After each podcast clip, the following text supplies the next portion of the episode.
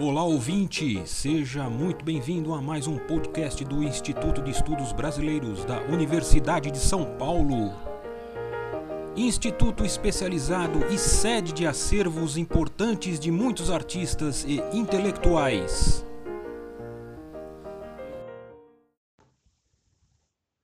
Saudações! Eu sou Otávio Herberelli Júnior, pós-doutorando do Instituto de Estudos Brasileiros, o IEB, da Universidade de São Paulo, a USP, e esse é mais um podcast IEB. Vou apresentar o fundo Alice Piffer Canabrava, custodiado pelo arquivo do IEB, sua história, sua constituição e seus potenciais de pesquisa. Mas antes, vou abordar brevemente a trajetória de Alice Piffer Canabrava e sua fortuna crítica. Alice Canabrava nasceu em 1911 na cidade de Araras, interior do estado de São Paulo, filha de uma costureira e de um fazendeiro que não reconheceu a paternidade ela e sua irmã Clementina foram à capital para estudar no internato do Colégio Stafford, colégio de classe média localizado nos Campos Elíseos. Em seguida, Alice cursou a Escola Normal Caetano de Campos, localizada na Praça da República. Em 1930, recebeu o prêmio Barão do Rio Branco, concedido ao aluno com as melhores notas em História e Geografia. Após o curso normal, retornou para Araras e exerceu a função de professora primária, até que em 1935 uma oportunidade iria mudar sua vida.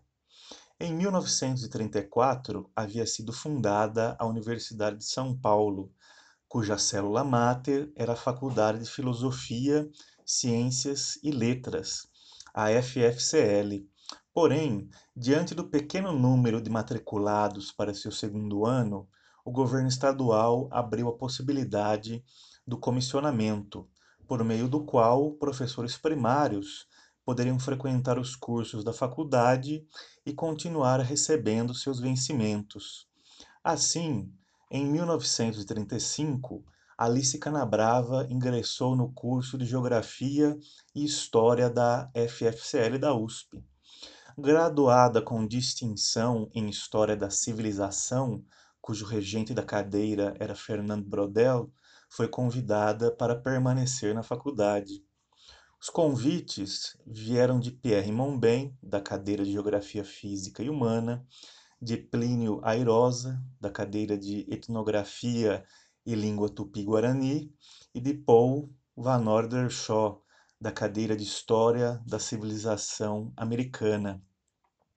Como apenas a cadeira de Shaw possuía verba, Alice tornou-se auxiliar de ensino dessa cadeira. Em 1942, defendeu a tese O Comércio Português no Rio da Prata, 1580-1640, e foi aprovada com distinção. A tese foi orientada por Jean Gagé e resenhada em importantes revistas, como a revista do Instituto Histórico e Geográfico Brasileiro e a revista Anal. Com a saída de Shaw da cadeira, abriu-se concurso em 1946. Concorreram Alfredo L. Júnior, então regente interino, Alice Canabrava e Odilon de Araújo Grelê. Mesmo obtendo as maiores notas em todas as provas, Canabrava foi preterida. Exemplo dos obstáculos de gênero que tantas mulheres enfrentaram em sua vida acadêmica. Nesse mesmo ano, fundava-se a Faculdade de Ciências Econômicas e Administrativas da USP, a FCEA. Por um ano, Alice trabalhou no Instituto de Administração vinculado à faculdade, realizando pesquisas em história da administração. No ano seguinte, assumiu a cadeira de História Econômica. Em 1951, tornou-se a primeira mulher da USP a atingir a cátedra por concurso. Foi ainda uma das fundadoras da atual Associação Nacional de História, fundada em 1961, onde exerceu as funções de secretária e presidente. Foi também fundadora da Revista Brasileira de História, em 1981, membro do Conselho de Administração do IEB, sócia correspondente do Instituto Histórico Geográfico Brasileiro, sócia efetiva do Instituto Histórico e Geográfico de São Paulo, e em 1986 foi eleita professora emérita. Quanto à sua fortuna crítica, Alice Canabrava é tomada e reconhecida como, como pioneira em história econômica, também pioneira na mobilização dos métodos quantitativos em história econômica. Destaca-se também seus estudos historiográficos, principalmente seus textos sobre Van Hagen e Capistrano de Abreu. Alice Canabrava também é tomada como uma mulher pioneira que venceu as barreiras de gênero na incipiente vida acadêmica brasileira.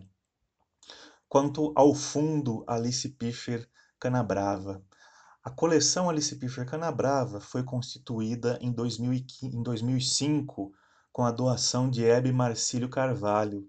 Haviam 316 documentos, entre programas de curso, comunicados, recibos, resumos de eventos, artigos e periódicos e principalmente anotações e correspondências com o historiador mineiro e seu principal correspondente, Francisco Iglesias, com seu orientando Antônio Emílio Muniz Barreto e com Paulette Brodel, esposa de Fernando Brodel. Em 2015, intermediei a doação de Lúcia Carvalho ao arquivo e iniciei o trabalho de descrição.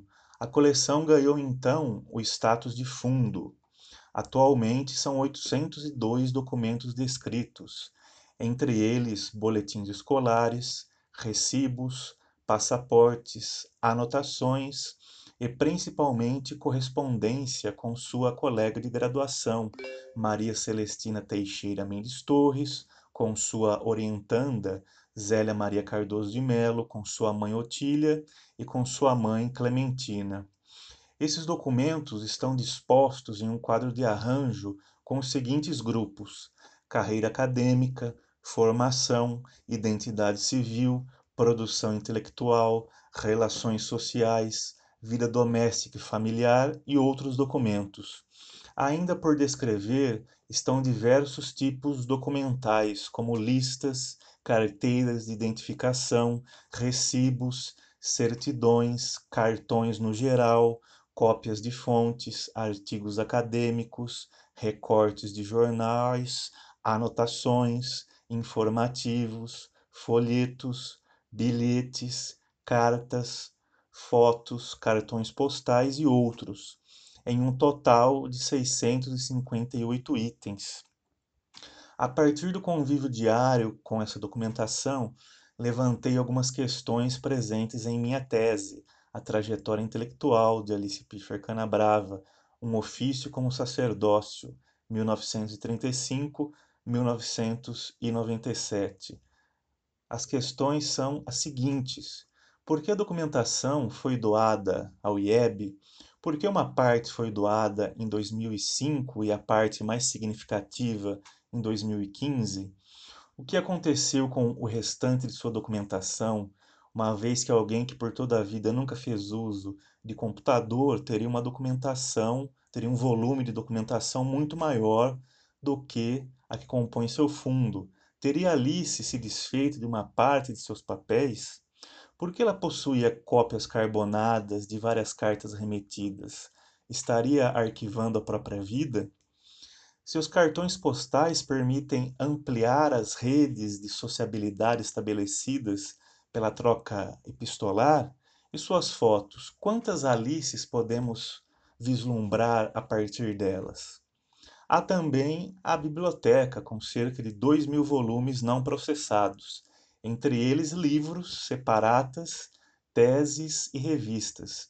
Por fim, quanto ao potencial de pesquisa desse fundo.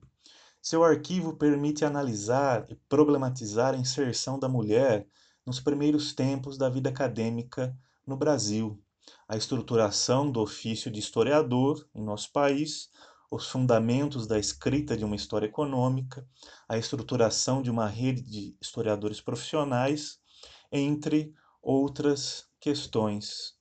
Fico por aqui, obrigado, fique bem. Este podcast do Instituto de Estudos Brasileiros chega ao final. Esperamos que tenham gostado e em breve retornaremos com um novo assunto para você.